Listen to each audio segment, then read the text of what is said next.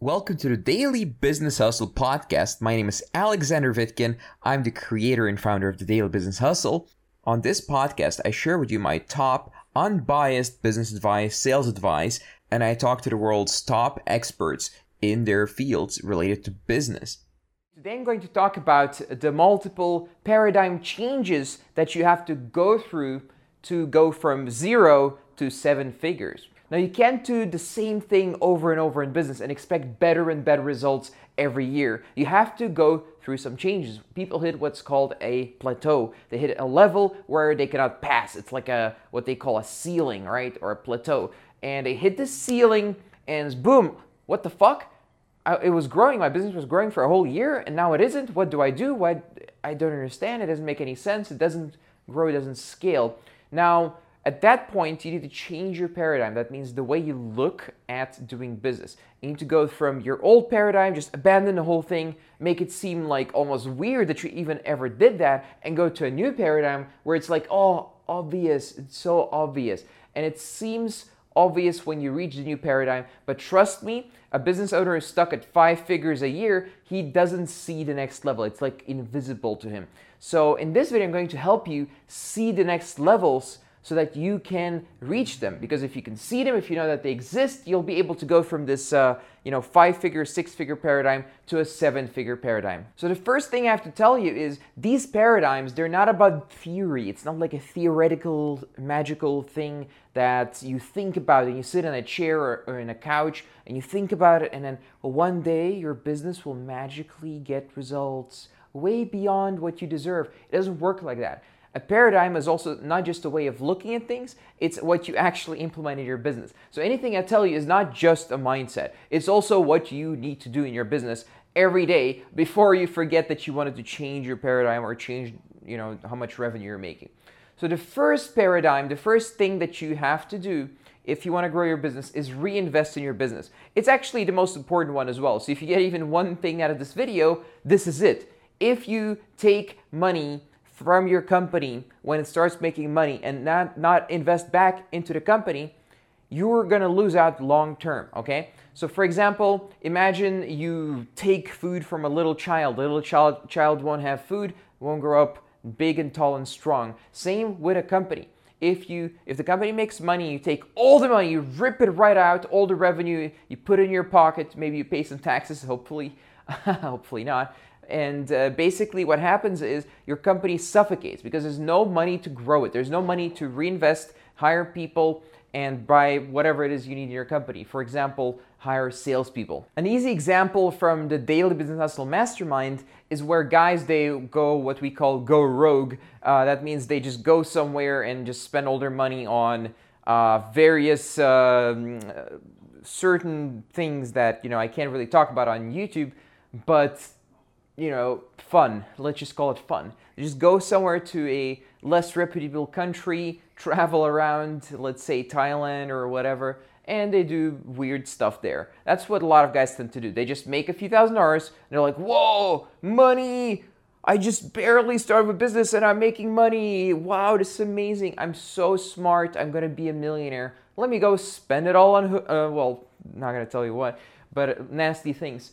Guess what? It doesn't so guess what? The money does not belong to you, okay? You're going to pay yourself a salary or dividends eventually when your company makes a profit. In the beginning you can pay you can still pay yourself a little bit, but you can't take 100% of the profit and just you know, spend it on whatever it is people spend it on like weed or whatever. So one of the other paradigms is people view business as this linear activity. Like if you have a job, right? You sit down and you get an email and you reply to the email and then you do some work and then you get another email, reply to the email, and so on, right? A business works totally different. A business is usually multiple people. So something comes in, something goes out, you know, lots of different things are happening at the same time. You obviously don't have to multitask that much, but you have assistants, you have employees, so multitasking is done by the company as a whole. So a business is not a linear progression. You don't get a lead, then uh, close the sale, then deliver the project, and then start over again over and over. You're always closing sales and always getting leads and always delivering. There's a process, a factory that is running behind you, behind the hidden scenes, let's say. So the next paradigm shift is that you need to turn everything into a process and an asset in your business.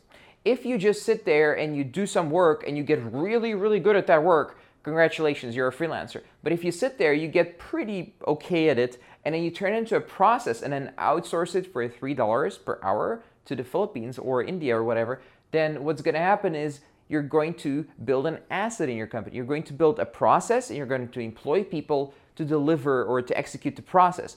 And lo and behold, you're no longer doing uh, running your business as an employee, you're running your business as a business owner who's working on the business and not inside the business, like doing these little menial labor tasks. And this is huge. Eventually, you can outsource all kinds of stuff, including sales and all delivery and everything that's super complicated. So, you're not taking money as a company now, you're reinvesting and you're building assets with a high return on investment because make no mistake, your company is investing lots of money in these assets. So then what you do is instead of hiring these $3 an hour Filipinos or cheap assistants or whatever, you start hiring A players. You go and you follow the Topgrading method or some other method of hiring people that works. Usually it's the Topgrading method. And you have a process where you're always hiring A players, always hiring the very, very best possible people to deliver a certain service or do a certain task in your company. And what happens is you have a whole team of people that are smarter than you, better than you in certain things, and they will help you with everything that they've got. They're going to help you to build your business if you manage them correctly. And that's a huge paradigm shift because everyone, you know, including me in some cases, we try to outsource stuff cheap, you know, bootstrap this, bootstrap that. But hiring a team of A players, that is how millions and millions of dollars are made.